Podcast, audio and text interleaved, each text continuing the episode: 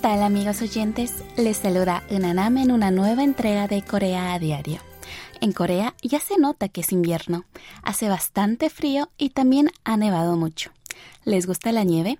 A mí me encanta, pues es hermosa y es aún más bella verla caer de noche iluminada por las luces de las farolas.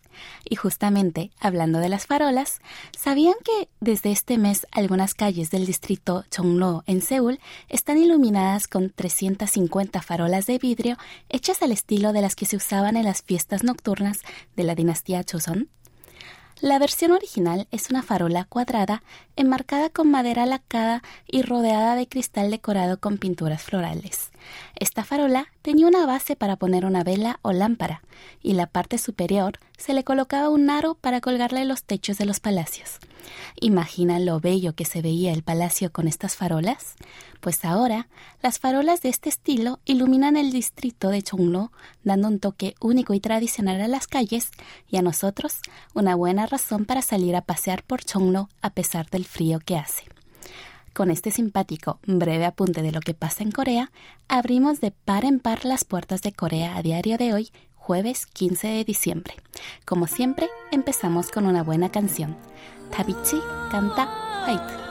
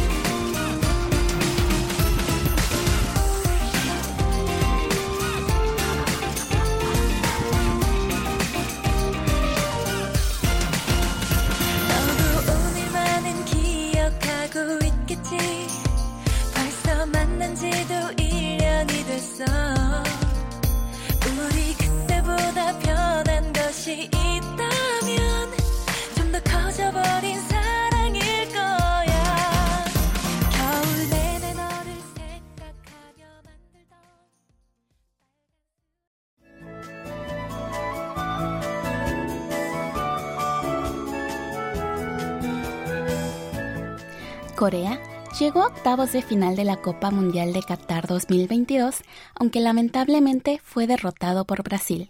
Y ahora, los futbolistas de la selección nacional coreana que juegan en las ligas europeas, como Son Heung-min del Tottenham, Hwang Hee-chan del Wolverhampton y Lee Gang-in del Mallorca, han vuelto a sus clubes para continuar con el itinerario de la temporada 2022-2023.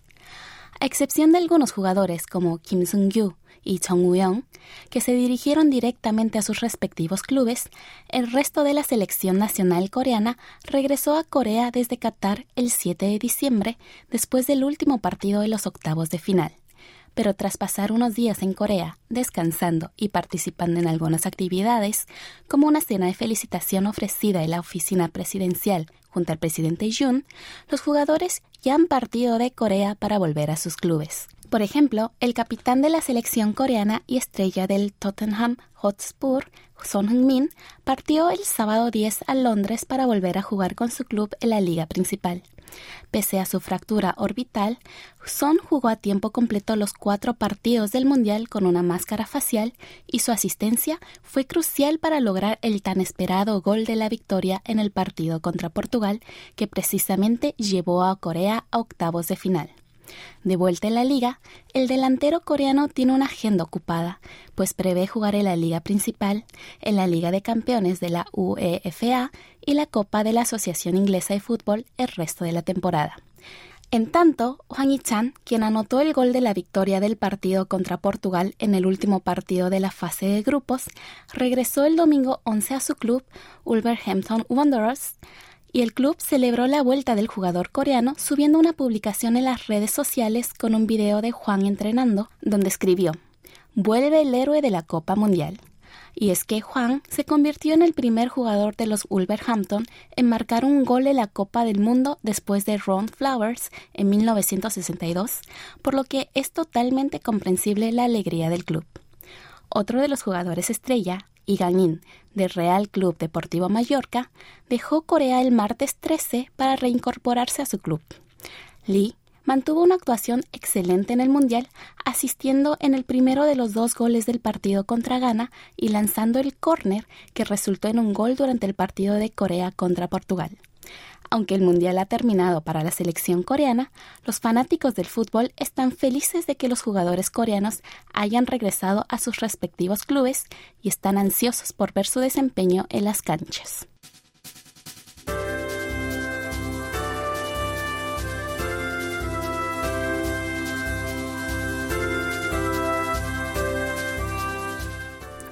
El sábado 10 de diciembre, en los cuartos de final de la Copa del Mundo, Croacia venció a Brasil por 4 a 2 de los penaltis tras haber empatado 1 a 1 en el tiempo de juego, convirtiéndose así en el primer semifinalista del Mundial Qatar 2022. Sin duda, fue un partido muy reñido y todos los jugadores de la selección croata mostraron un increíble rendimiento. Entre ellos está Mislav Orsic, quien en el pasado Jugó del 2015 al 2018 para la Liga Coreana en Cheonnam Dragons y Ulsan Hyundai y fue uno de los grandes contribuidores de la victoria contra Brasil, el ranking número uno de la FIFA. En el partido de Croacia contra Brasil, Neymar registró el primer gol en el primer tiempo, pero Croacia logró su empate con el gol de Petrovic y el jugador que asistió no fue nada menos que Orsic que mandó un gran envío desde la izquierda, lo que permitió a su compañero anotar el tan esperado gol. También, Orsic fue el cuarto en chutar el balón en la tanda de penaltis y fue el protagonista de otro gran gol, el último del partido que determinó la victoria del país europeo. Los fanáticos de la liga coreana conocen a Orsic como Orsha, mote que se puso él mismo al ver que sus compañeros coreanos se les complicaba pronunciar su nombre. Orsic demostró su talento mientras jugaba en Cheonnam Dragons, donde anotó 14 goles y 11 asistencias en 49 partidos en una temporada y media. Después se mudó a Changchun Yatai, China, en 2016, pero volvió a jugar en la liga coreana Ulsan Hyundai en el 2017, allí registrando 14 goles y 4 asistencias en 52 partidos en temporada y media. El récord de la carrera de Orsic en la liga coreana es de 28 goles y 15 asistencias en 101 partidos. Gracias a su experiencia en la liga coreana, Orsic se unió al Dinamo Zagreb, el mejor club de su país Croacia, en mayo de 2018. En el 2019 hizo su debut como equipo nacional croata y además fue elegido como jugador de la selección nacional para jugar en la Copa del Mundo. La experiencia jugando en la liga coreana ayudó a Orsic a empezar con el pie derecho en las grandes ligas, y puede que por eso Orsic sienta un especial cariño por Corea, pues siempre comenta que le sucedieron muchas cosas buenas en este país asiático. De hecho, Orsic demostró su cariño por Corea en una entrevista en los medios de su país, donde dijo que para él fue un gran éxito ingresar en la liga coreana mencionó que fue justamente en Corea donde propuso matrimonio a su esposa y también donde su esposa quedó embarazada de su hijo mayor. Por eso, el día 24 de noviembre, día del partido de Corea contra Uruguay, el jugador croata publicó en las redes sociales una foto de sus dos hijos viendo el partido del país asiático, donde añadió un breve texto de Made in Corea, que significa hecho en Corea, junto a su primer hijo. Bueno, es momento de hacer una pausa musical. Disfrutemos juntos de la canción Romance de Diciembre de Yuri Sangja. Yo vuelvo con ustedes después del rincón con nombre propio.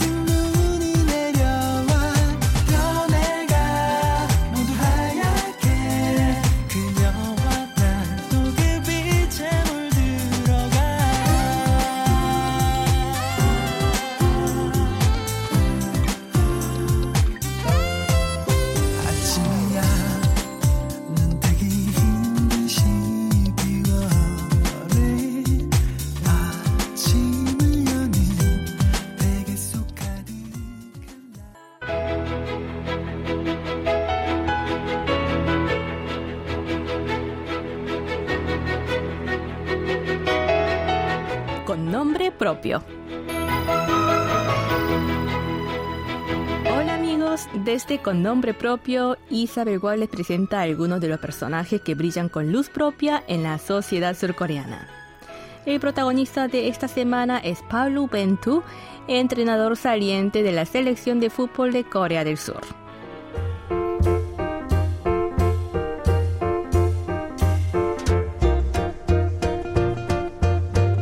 Corea del Sur vivió con mucho entusiasmo la Copa del Mundo de Qatar 2022.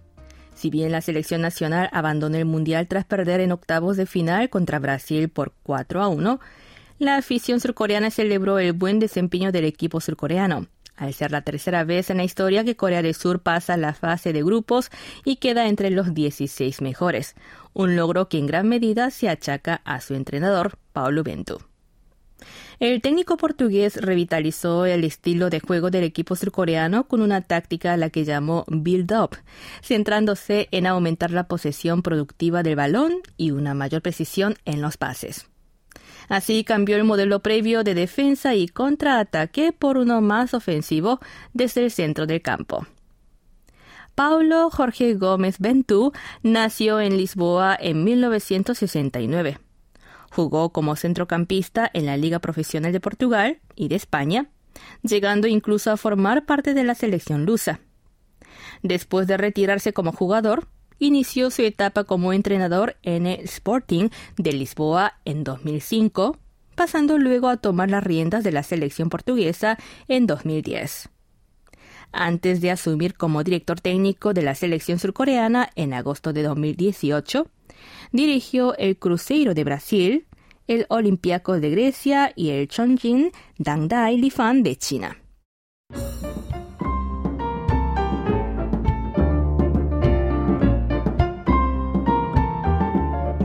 Bajo el mando del entrenador Pablo Bentu, la selección surcoreana jugó en el grupo H en el Mundial de Qatar, enfrentándose contra Uruguay, Ghana y Portugal. En cuanto al partido contra Portugal, Pablo Bento admitió tener sentimientos encontrados, pero aseguró que trabajaría con la misma profesionalidad de siempre. Ciertamente fue un reto emocional y un partido decisivo para que la selección surcoreana pudiese avanzar a octavos de final. Tras ganar dicho encuentro por 2 a 1, el equipo nacional pasó del último puesto al segundo de la fase de grupos, pero en la siguiente ronda no pudo traspasar el alto muro de Brasil y fue derrotado por 4 a 1. El portugués anunció que abandonaría el cargo tras perder contra Brasil, pero aclaró que no fue por la derrota, sino que la decisión ya estaba tomada desde septiembre. Agregó que era hora de tomarse un descanso para reflexionar sobre su futuro y trayectoria profesional y agradeció a todos los jugadores su esfuerzo y actitud para dar lo mejor de sí en el Mundial, al tiempo de sentirse orgulloso de haber sido su entrenador. Paulo Ventu dimitió como seleccionador de Corea del Sur pero se marcha con un legado de cuatro años de fútbol, trabajo y amistad que contribuirá a que la próxima generación de la selección surcoreana mejore su competitividad y pueda participar por undécima vez consecutiva en el Mundial de 2026.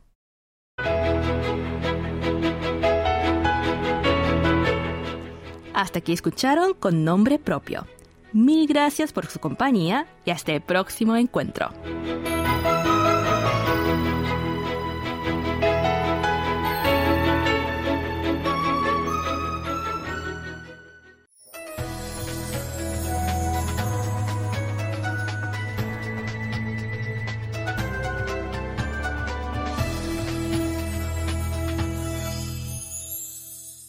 KBS World Radio. Hoy, jueves 15 de diciembre, están sintonizando Corea Diario en la voz de Unanam.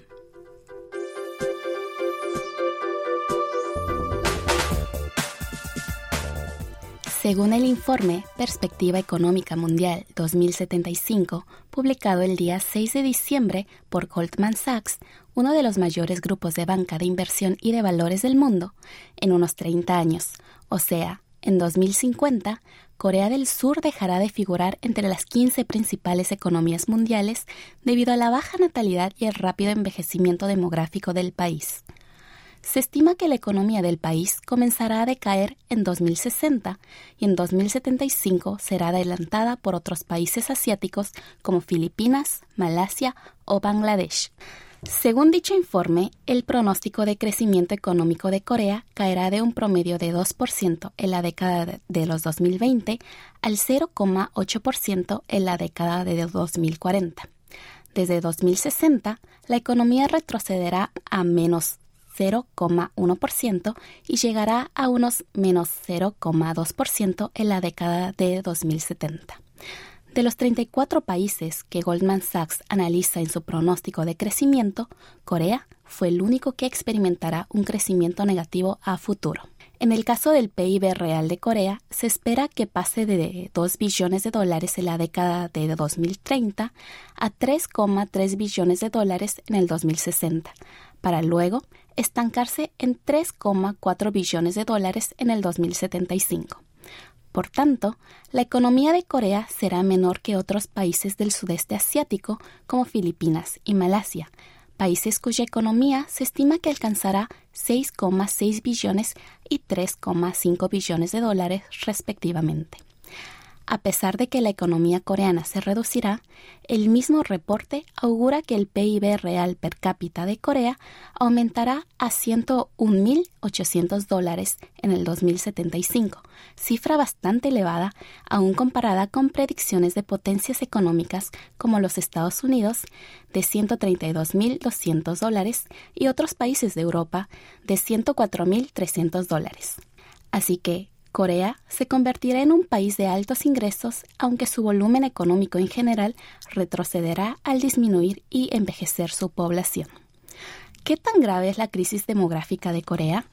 En el 2020, por primera vez en la historia se registraron más muertes que nacimientos en este país asiático, y en 2021 se ubicó en segundo lugar en el ranking de países con menor tasa de natalidad del mundo, con 1,09 y se estima que esta cifra quede en torno al 0% para el 2075. El informe también refleja que la economía de países como Corea, desarrollados pero con baja tasa de natalidad, disminuirá, mientras que en países en vías de desarrollo con grandes poblaciones aumentarán su volumen económico. Por ejemplo, la economía de países como Indonesia, Egipto y Pakistán se expandirá continuamente en las próximas décadas gracias al aumento constante de su población. Entre ellos, Indonesia crecerá hasta convertirse en la cuarta mayor economía del mundo en 2050, mientras que las economías de Egipto y Nigeria llegarán al top 15.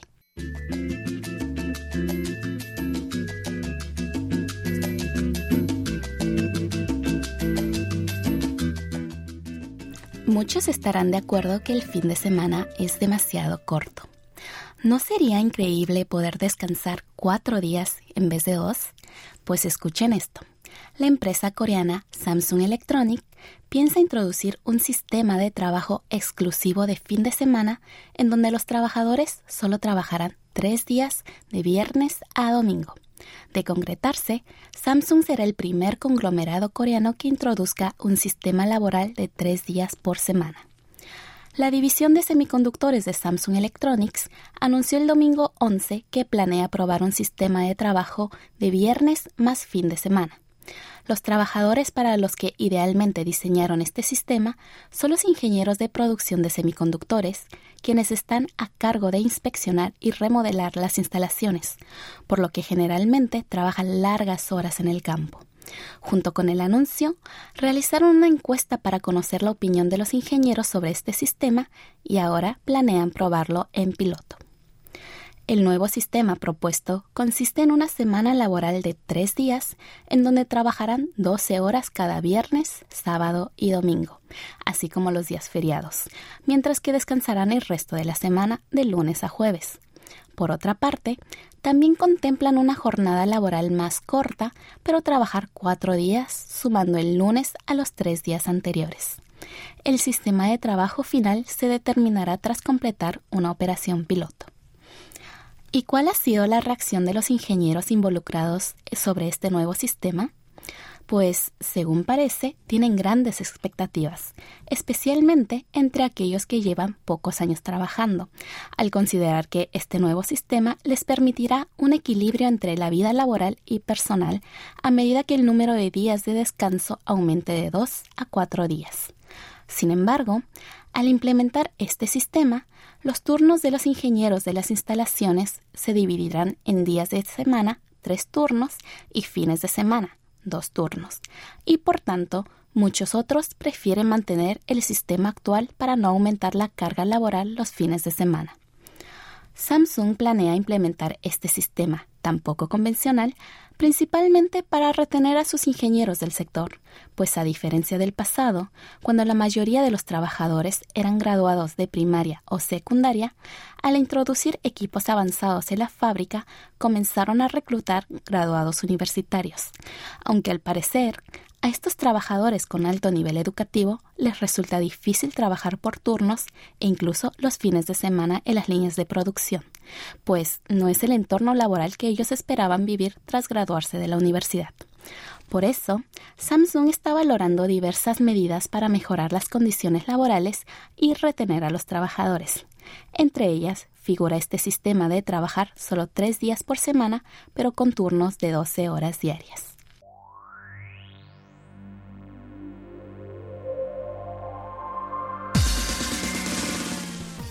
Hemos llegado al final de la entrega de hoy de Corea a Diario del jueves 15 de diciembre.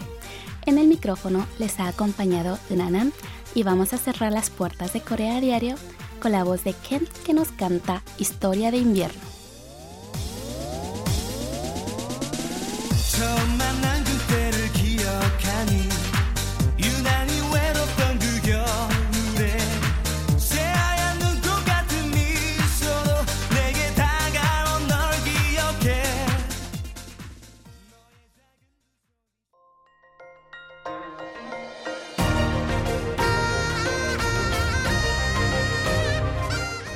Acaban de escuchar el podcast de KBS World Radio.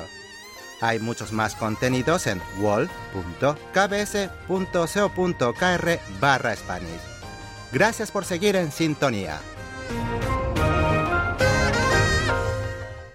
KBS World Radio